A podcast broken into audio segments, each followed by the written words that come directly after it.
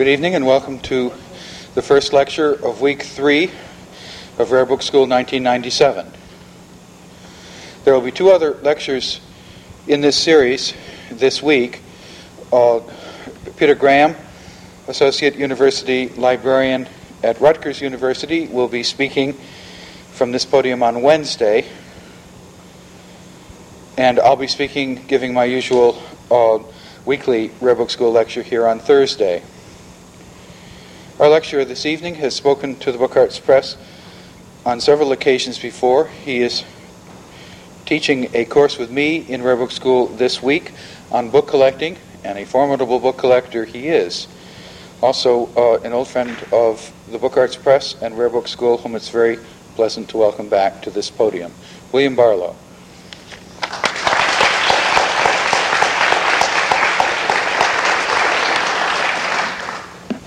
Thank you, Terry. Uh, in 1983, I gave a talk at the Library of Congress, which in essence explained why librarians and book collectors should be interested in one another and how they might better interrelate. In 1996, I gave a talk as outgoing president of the Bibliographical Society of America which in essence explained why bibliographers and book collectors should be interested in each other and how they might better interrelate. This evening, I've been asked, in essence, to explain how antiquarian book dealers and book collectors can better relate to each other. It would seem that, compared to the two previous subjects, that this would be a fairly simple task. After all, antiquarian book dealers and book collectors enjoy a symbiotic relationship. Neither can readily exist without the other. In fact, this is a more difficult subject to approach for two reasons. First, since the need for effective relationships is so obvious, I cannot justify spending any time, as I did in the two previous talks, explaining uh, the reasons why a good relationship is necessary and mutually advantageous. Uh, secondly, while the relationship may be symbiotic, it would be safe to say that neither enjoys it. Does the clownfish really enjoy swimming among the tentacles of the sea anemone that at any time could kill and eat it? For that matter, does it enjoy being called a clown? The, title of my talk this evening, burlesquing as it does that mysteriously popular book, Men Are From Mars, Women Are from Venus, suggests that antiquarian book dealers and book collectors are somehow temperamentally, if not biologically, different. Uh, that suggestion is intended. if the allusions to Mercury and Pluto are not always as telling as I could hope, I trust I will be forgiven. But after plowing through John Gray's book, I must say that some of his allegorical parallels are also somewhat strained, even though the astrological symbols for Mars and Venus are universally used to represent male and female. But so that you will not think that I have appropriated a catchy title just to lure you in here this evening, I will try to justify myself. At the outset, it should be noted that Mercury and Pluto, as the first and ninth planets, move in paths that are at maximum distances from one another. So far apart, indeed, as to make Venus and Mars seem like next door neighbors. Pluto, which I have equated with a book collector, also has the most eccentric orbit among the planets, occasionally drifting inside the path of Neptune. I shall come back before too long to eccentricity. From the book dealer's perspective, associating the collector with the god of the underworld may not seem far fetched. The reverse view may not be so obvious. The Roman god Mercury is now so inextricably linked with the Greek god Hermes, or Hermes in better shops, that we think of winged heels and FTD florists and the like. If we remember that Mercury was the patron of merchants, and is often depicted carrying a purse, the reference to book dealers will be more readily appreciated. Cunning and theft are other talents attributed to Mercury. Perhaps I'd better not stretch planetary and mythological allusions any further. To seek a parallel to Mercury's brilliance being obscured by its proximity to a larger and brighter object would be an insult to book dealers like Dr. Rosenbach and Warren Howell. And if book collectors like Pluto are not visible to the naked eye, it's not because they're too distant, too dim, or were only seen first in 1930. But the argument advanced by Dr. Gray that men and women need to understand their basic differences in order to develop mutually beneficial relationships is one that can be equally well applied to uh, dealers and collectors. What then are these basic differences? One would rather expect to find basic similarities. While the dealer and collector are usually on opposite sides in a given transaction, there would appear to be fundamental identities of interest that go beyond the competition inherent in commerce. Nevertheless, inside each of these perceived fundamental identities of interest are even more fundamental physical or psychological differences. Let's explore a few of these. After all, book dealers are really book collectors too. This is a dangerous myth. The neophyte, upon seeing thousands of books lining the walls of the bookshop, sees a collector. And this view is not limited to the neophyte. What I have come to regard as the high point of academic stupidity, let me correct that, a high point of published academic stupidity, was an article by the chair of the history department of Xavier University, which appeared in the papers of the Bibliographical Society of America in 1990 entitled The Career of Charles F. Heartman and the Tradition of Collecting Americana. In this article, the assertion is made that Heartman, who was an antiquarian book dealer and auctioneer in such diverse places as Metuchen, New Jersey, and Hattiesburg, Mississippi, was, quote, a collector and probably the most famous of them all. The accumulation of books on a single subject or theme with the intention of selling them as a whole or of preparing a specialized catalog is not collecting. Such examples as David Magee's three volume catalog of Victorian literature, which was sold en bloc to Brigham Young University in 1970, or Barney Rosenthal's collection of 15th and 16th century annotated books, which was acquired by Yale University last year, may represent a higher form of bookselling, but it's still bookselling. Some of the elements of collecting are there, but not all. The complete book collector has several psychological needs the excitement of the chase, the triumph of the capture, and the need to possess. The bookseller lacks the third element, the need to own something. Perhaps it's a genetic flaw, if the lack of a psychological defect can be described as a flaw. In his delightful talk at the annual meeting of the Bibliographical Society of America in 1995, Steve Weissman, proprietor of Ximenes Rare Books, allowed that whenever he acquired a book and looked it up in the relevant bibliography, he ticked it off, and that the physical rec- that physical rep- record represented his temporary ownership of a volume. Where the book collector needs to be able to say, I have that, the bookseller can be content with saying, I've had that. Indeed, the book dealer's sale at a profit of a book which might have been bought on a hunch is a kind of validation. Where does the book collector get his validation?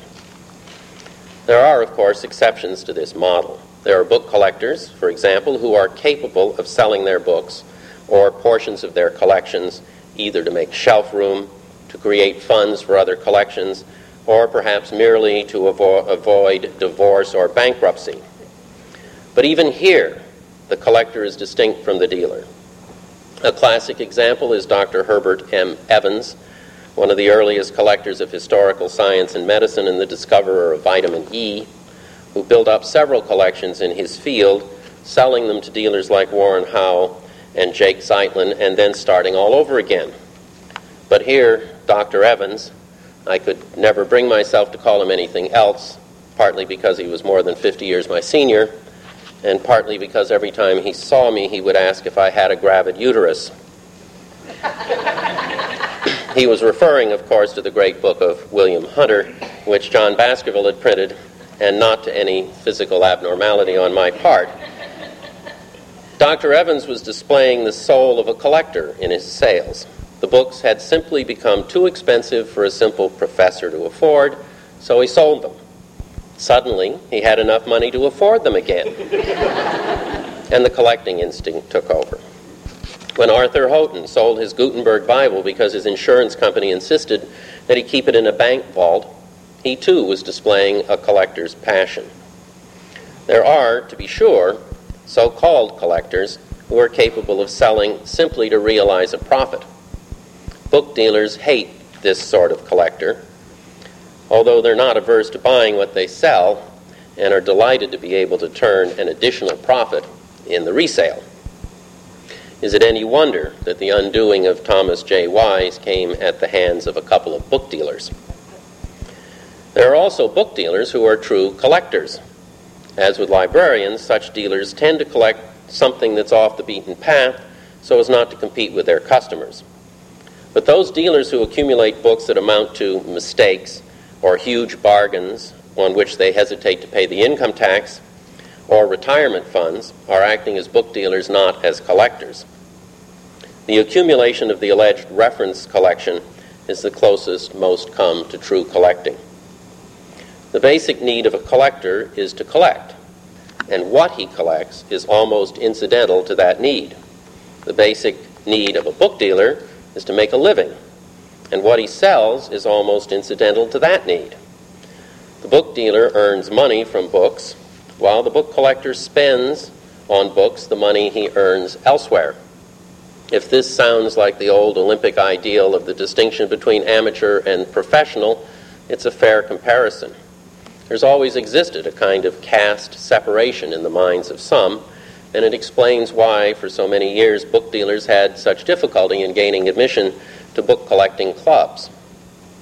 Another myth book dealers and book collectors both share a love of books. Do they? It's probably fair to state that the vast majority of both book collectors and book dealers do love books. For book dealers, it's almost a necessity since there's so many better ways to make money. There are many other uh, things that people uh, who have a passion for collecting could collect too, and many of them are more convenient to store. Aren't we all a bit jealous of the stamp collector? and I don't think it's too far fetched to suggest that the scorn which traditional collectors heap on those who collect miniature books is tinged with a trace of envy. The difficulty is not in the love of books, but in the sharing. There's no single way in which either dealers or collectors love their books. There are collectors who view their books as furniture, and dealers who view their books as merchandise. At the same time, there are dealers who can't stand the collector who picks his books out for their bindings or their pretty pictures, just as there are collectors who can't tolerate a dealer who doesn't see the romance and beauty in the wares on their shelves. There are collectors who see their collections as trappings of wealth or as the road to immortality. And there are those who see the first edition or the inscribed copy as a link to uh, long dead personalities. No one ever sees a book in quite the same way. One may find the binding exquisite, another sees a, a presentation inscription, a third will remark on the quality of the printing and paper, Someone else will be excited by the marks of provenance. And another, not necessarily the dealer in the group, may recall how much less the book sold for in 1972. I haven't mentioned the reading of books. There are those that do that, both collectors and dealers. A dealer who doesn't read his books may perhaps be forgiven, but he may also be leaving a lot on the table. Since Steve Weissman, uh, Steve Weissman in the talk previously mentioned, described a pamphlet which he bought for $85 simply because it looked decent and he had never seen it before. As he read and researched it, the selling price went in stages from $150 to $1,500. But collectors are the ones who receive the scorn for not reading their books. It's the standard question of the naive visitor to the private library Have you read all these books? I can recall actually being asked that question after giving a talk about collecting Baskerville Press our RBMS conference, and the interrogator was, believe it or not, a rare book librarian. I responded that that was one of the advantages of collecting fine printing. You could take a book off the shelf, look at a few pages, say, that's fine, and put it back on the shelf. Well, even if dealers and collectors don't all love books the same way, at least they both speak the same language. And what language would that be? Book collecting and book dealing is carried on in all sorts of languages, as befits an international trade. But presumably, we're talking about the language of books. If that language is bibliography, then I think it's safe to say that the vast majority of both book collectors and book dealers are illiterate. To read many book dealers' catalogs is to learn that bibliography is something that the book being described is not in. Many of the bibliographies that are cited I have never heard of, but I'm grateful for the time these dealers have saved me in not having to identify and locate these bibliographies, having already been told that should I find them, they would prove of no use in identifying the listed book anyway. A dozen years ago, Roland Folter prepared a quiz for bibliographers which perhaps unintentionally lampooned these arcane references. One question, for example a book is listed in GW, Nijhoff, Kronenberg, Oates, and Van Praet, but not in Pell, Paul, Paul, BMC, Goff, IGI, and IDL. Questions What sort of book is it? In which year was it printed? Where is a copy of it, presumably the only one known? Let's not always see the same hands. I think it can be said that book dealers talking among themselves do not speak the same language as collectors talking among themselves. Book dealers talk about the problems and mechanics of the trade, and perhaps even a bibliopolic coup or two. They generally do not talk about their customers unless they have proved to be deadbeats. In 1983, in preparation for the biennial book fair in San Francisco, Warren Howell determined that a newspaper article would be a good way to publicize the event. Apparently, the reporter wanted more than just quotes from dealers and despite the fact that it was tax season and I was working at a client's office, Warren found me and asked if I would give an interview as a collector to a reporter from the San Francisco Chronicle. I said yes, and in due course, my reflections as a collector turned up as a sidebar to a full page article featuring a photo of Warren Howell presiding magisterially over his outer showroom. Later, I asked Warren why he had asked me to do the interview, since I had never really bought very much from him. Oh, he replied, I would never have given out the name of a customer. it's not so much a matter of ethics as it is of economics. Good customers are scarce and jealously guarded by rare book dealers everywhere. What do collectors talk about when they are together? the weather, sports, new restaurants, just like everybody else. They don't talk much about their collections because, in general, other collectors are not much interested. When a good book dealer talks to a good book collector and wants to sell him a book, then he talks the collector's language. There are a few dealers who still think it's the 1970s when the trick in dealing in rare books was to buy them, not to sell them. Books simply sold themselves. Uh, and if for some reason they didn't, then a year or so any error in the purchase would be rectified by inflation. This is no longer the case, at least not for all books. Books need to be sold, even good books, and even to the right buyers. So a book dealer must learn to explain the, to the targeted collector why this book belongs in his collection. Knowing what turns a collector on is just as important as knowing what the collector collects. What this language is can best be learned through experience, but it helps if the dealer understands, as most book experienced book dealers do, that all book collectors are nuts. When I was in a planetary mode at the beginning of this talk, I think I used the word eccentric. And perhaps eccentric is a better term. Most psychologists regard collecting as a relatively harmless form of neurosis. Thomas Frognall Dibdin called it bibliomania, although he was not the first to do so. Nicholas Basbanes, in his titled his recent bestseller, The Gentle Madness, which is perhaps a little closer to the affliction that affects most of us. For some, the passion can go too far. Was Sir Thomas Phillipps mad to declare that he should own one copy of every book in the world? Is it madness to decide that you will not collect anything that comes in more than three volumes? Is it madness to want to own 10% of the output of a press? That is, if 100 copies of a book were printed, to own 10 of them? All of these were guiding principles of major collectors.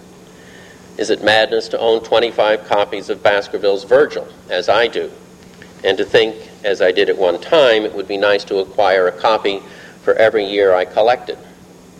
All of these things can be justified, which is why book collecting is not a psychosis, but the fact that they need to be justified is what makes it a neurosis.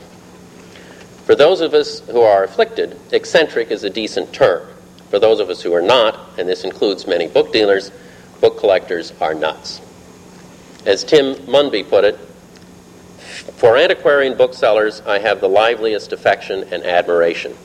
Of course, if a man adopts such a profession, he publicly announces that he will spend his life dealing with collectors. That is to say, he will suffer gladly a higher proportion of neurotic fusspots than if he had chosen to sell blancmange or bicycles.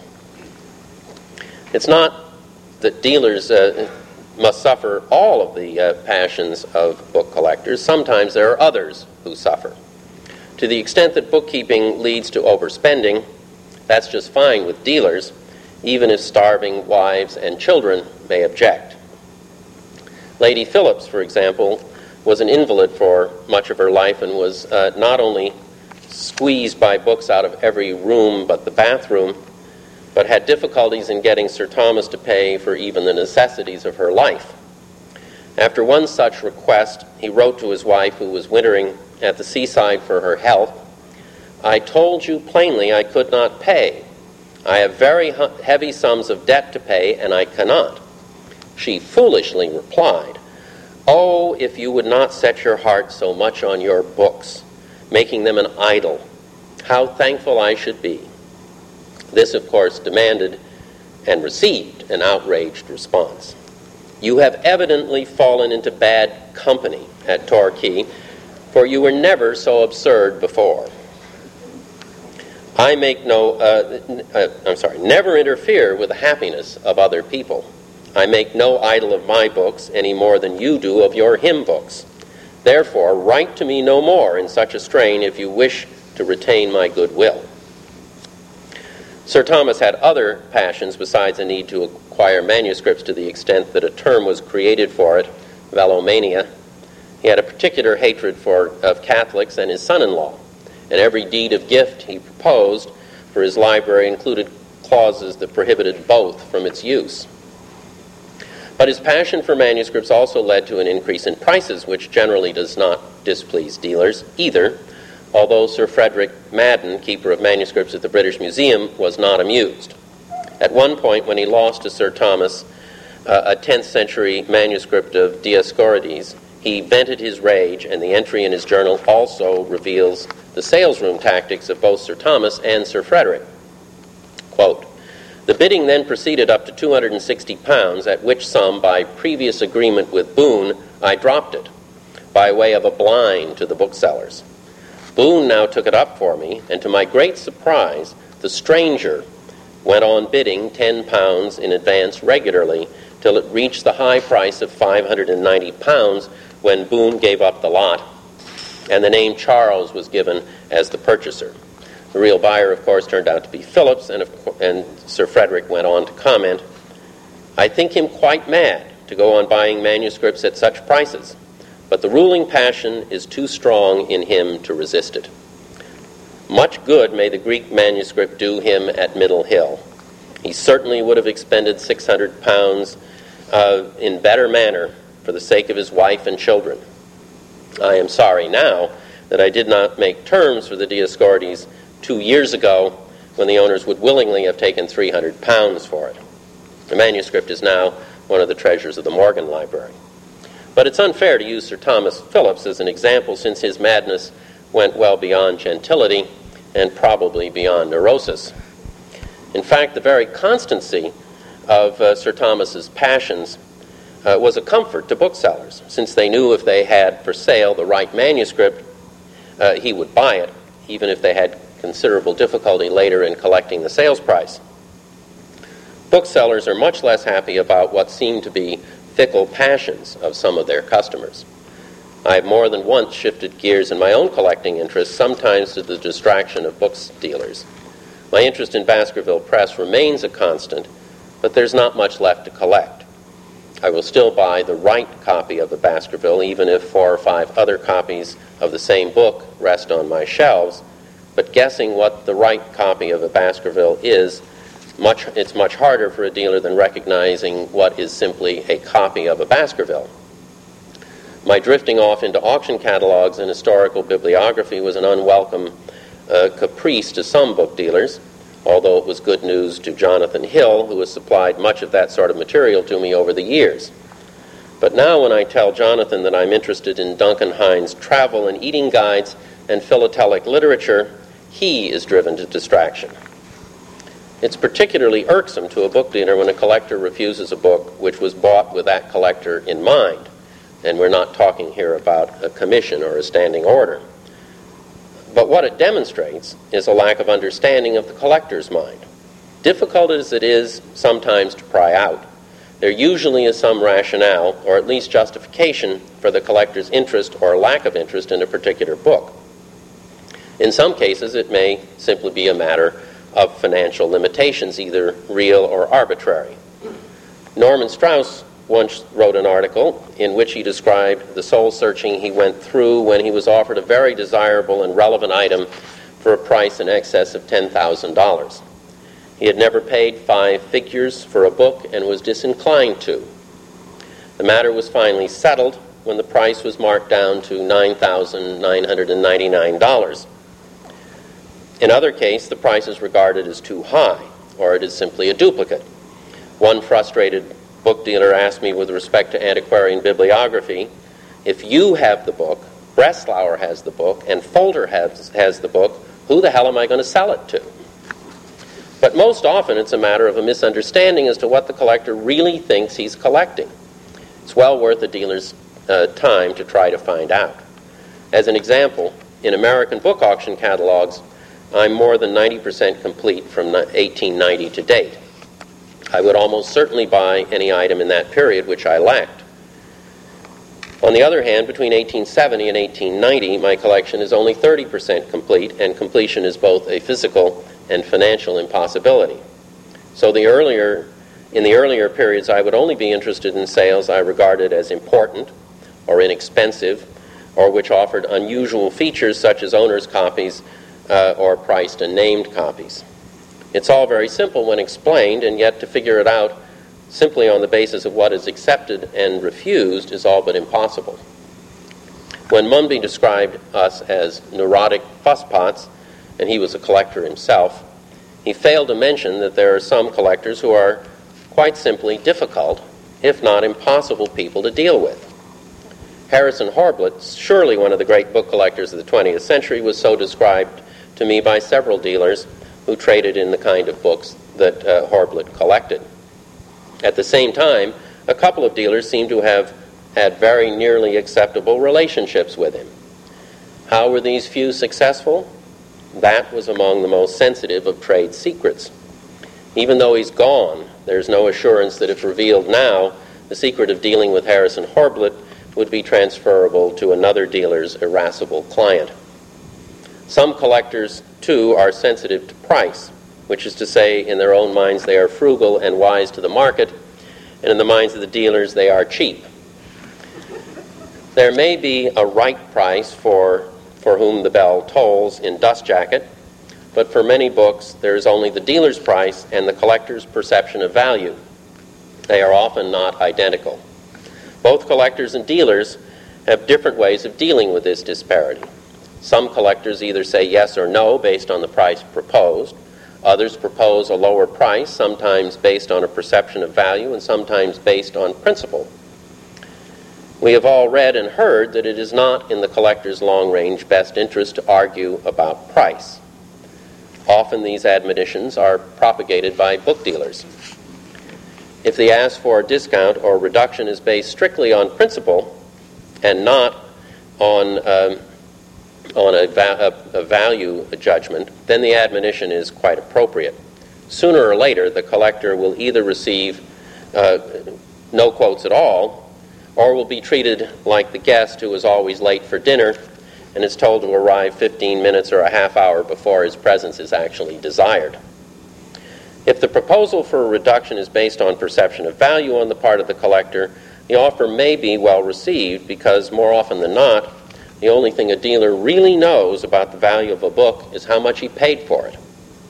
But this is not a course in negotiation, and the only further comment along these lines I might make is that while the collector quite often knows more about the field in which he collects than the dealer does, he often does not have a very good perception of the market. The outrageous prices which were the result of his own collecting and his bibliographical writings. I've tried hard not to fall into that trap, even though uh, I have been collecting Baskerville now for over 40 years. Um, saying that, I still find it difficult to pay 500 to 750 dollars for an ordinary copy of the Baskerville Virgil when I used to buy such copies for $25. Collectors, like many buyers of expensive things, occasionally suffer buyer's remorse. Sometimes they simply make mistakes, sometimes they've been talked into something or allowed passion to overcome reason. A prompt return is acceptable to virtually every dealer, although I have kept many of my own mistakes as symbols of what I have learned. But often mistakes are recognized only much later, particularly books which never did or no longer do fit in with the collector's vision. Here, if a book dealer is to deal successfully with that collector in the future, he must be prepared to support the market he has created uh, and accept these foundlings. We have seen that book collectors are possessive and territorial, obsessive, but occasionally with short attention spans, subject to temper tantrums and indecision, no wonder the passion to collect is viewed by psychologists as arrested infantile development. And how should a bookseller deal with such people? Get out your copy of Spock. But many of the quirks and complaints of book collectors can be traced to the corollary to the tenet that book collectors are nuts, which is that book dealers are thieves. This is no doubt an unfair characterization, but it's widespread. Wolf and Fleming, in their book on Dr. Rosenbach, tell the story of Henry Huntington's asking for Dr. R. and Sir Joseph Duveen to visit him in the hospital before an operation. They go on. When the nurse announced that Mr. Huntington was ready to see them, the two men soberly entered the room. Huntington lay on the bed in his hospital shirt, with head only slightly raised and his two arms extended. With a slight motion, he pointed to chairs on either side of his bed and asked his visitors to sit down. The two dealers sat stiff in their chairs, looking at Mr. Huntington and each other and uttering everyday words of encouragement in a manner that must have been far from encouraging. Suddenly, Huntington, rather amused at the confrontation, turned to Duveen and asked, Sir Joseph, do I remind you of anyone? Nonplussed, Duveen answered, Why, no, Mr. Huntington, I don't believe so. Then he turned his head toward Dr. Rosenbach. Tell me, doctor, do I remind you of anyone? The doctor, quite as much at a loss as Duveen, muttered that he really did not know. Well, gentlemen, said Henry Huntington, still lying flat with his arms outstretched, I remind myself of Jesus Christ on the cross between two thieves. the doctor and Sir Joseph smiled weakly. The source of much of the suspicion stems from the price of rare books, or rather the lack of a good understanding of what the price of a rare book ought to be. There are several factors which influence the price at which a book is quoted uh, to a customer. The cost to the dealer is one. What the market will bear, and this, to this must be added a guess as to what or who the market is, when a, uh, what, what the customer has in mind that he will pay how desperate the dealer is either for sales in general or to dispose of a particular book. What the dealer knows about the book and its market, and not knowing about the book and the market some res- sometimes results in too high and sometimes too low an asking price. In economic terms, we're talking about a highly imperfect competition. On the other side of the coin, it's often the collector rather than the dealer who knows more about the book and its market. Some years ago, I found a Baskerville Milton in what I knew to be a so called Baskerville binding at Marlborough Books in London. The volumes were reasonably priced for the work in that condition, but it was clear that Marlborough did not know what a Baskerville binding was. After buying the book, I pointed out the distinguishing characteristics of Baskerville bindings to the proprietor. Despite the fact that I bought books cheaply for what they really were, the dealer has thanked me for the lesson every time I've seen it. But from time to time, I ask myself whether the, the collector should regard himself as a thief when he buys cheaply on account of his superior knowledge. My answer, by the way, is always no. I've seen several methods by which dealers who recognize that they do not know what a book is really worth or whether a bibliographical difference is a point or a fault, try to keep an upper hand with the collector. I've been called by dealers to see what I think of something, a form of brain picking which may result in information of use and which I don't mind too much if it means I get first crack at something interesting. When David Magee received uh, the crate containing the archives of Morris and Company, he asked Sandy Berger if he wanted to help unpack the material. I think partly because he wasn't sure whether Sandy could afford to buy the collection and didn't want to put any more pressure on him before he was completely hooked by the contents of the packing case. Book dealers can engage in a variety of nefarious tricks. They can, although they shouldn't, and very few really do.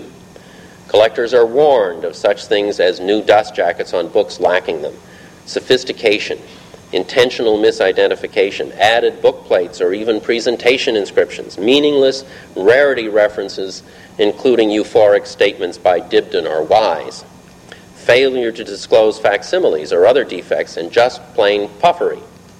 To this can be added the rather marginal practice of creating rarities, as with the overpriced and tarted up autograph with the picture in the expensive frame, and the clearly unethical practice of a guarantee of profits. But if good dealers do not really do these things, and those that do can usually be quickly identified if the collector cares to, dealers do do some things that they probably should not do. The issue of what to do with a book that needs rebinding or repairs is a delicate one. No one wants to buy an ugly book. But will the de- dealer destroy evidence in the process that ought to be preserved? To what extent should the repairs be disclosed?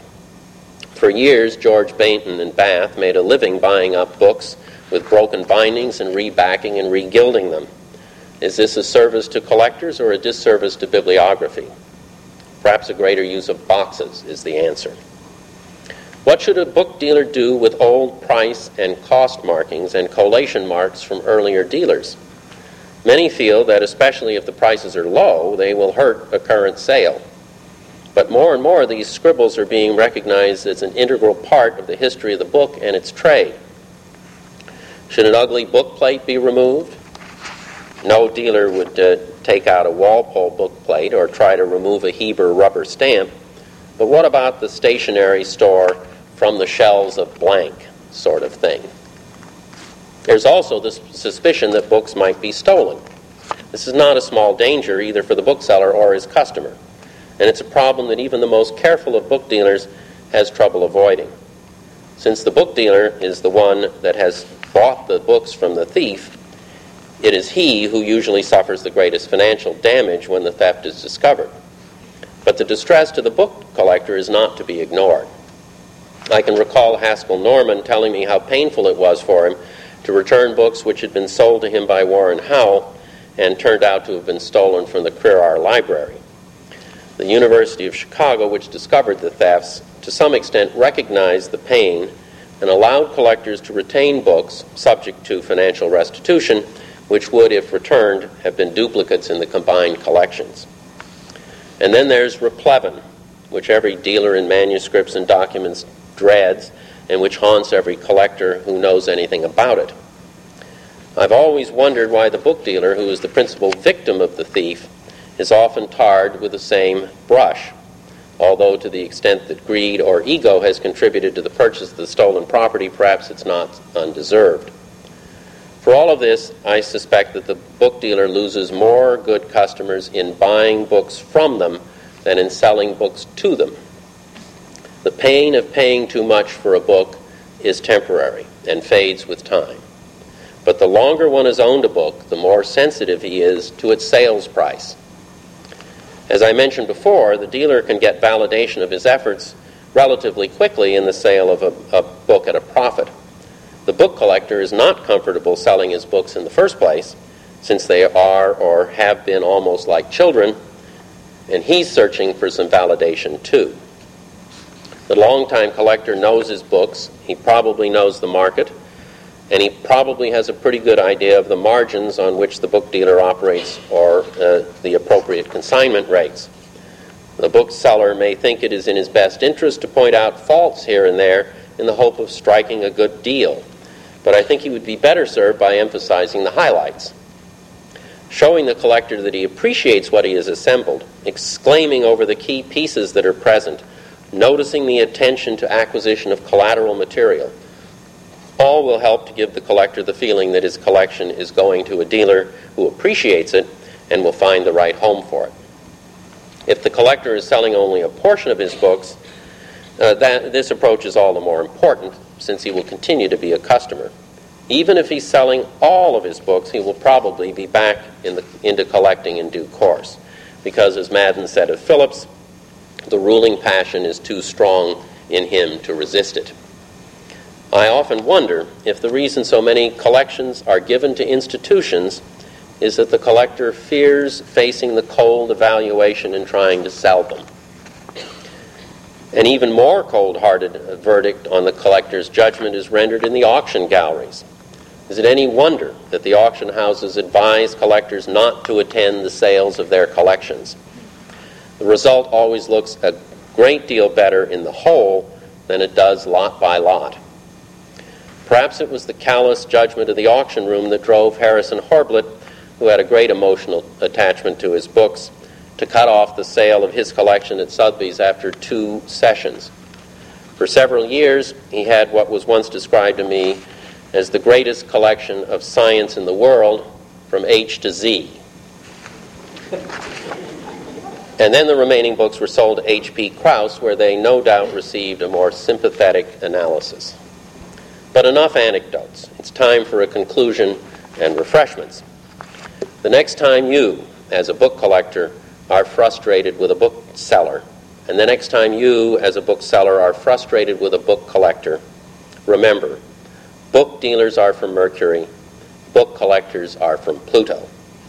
Even if you remember nothing else from this talk, remembering that we are supposed to be different will help in easing our difficult relationships.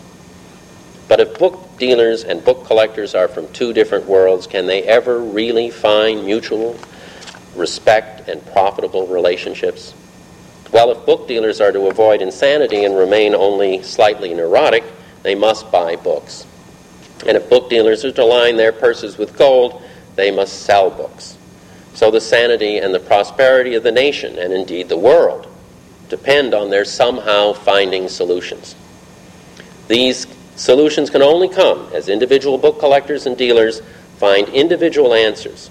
Millenniums of prejudice and misunderstanding cannot be swept away by joint edicts from the International League of Antiquarian Booksellers and the International Association of Bibliophiles. I can only hope that this modest and very preliminary analysis of the immutable differences between book collectors and book dealers will lead to tolerance, to understanding, and ultimately to finding those individual solutions. I sincerely hope so because, after all, some of my best friends are antiquarian book dealers. Thank you very much.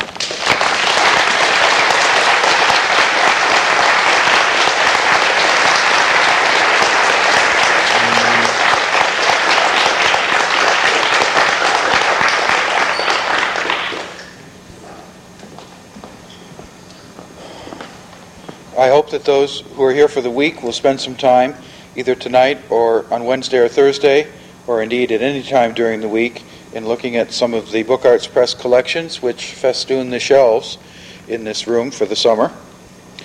And at your leisure, will you please precess to the west and come have a drink with the speaker in the first floor lounge of the Alderman Library?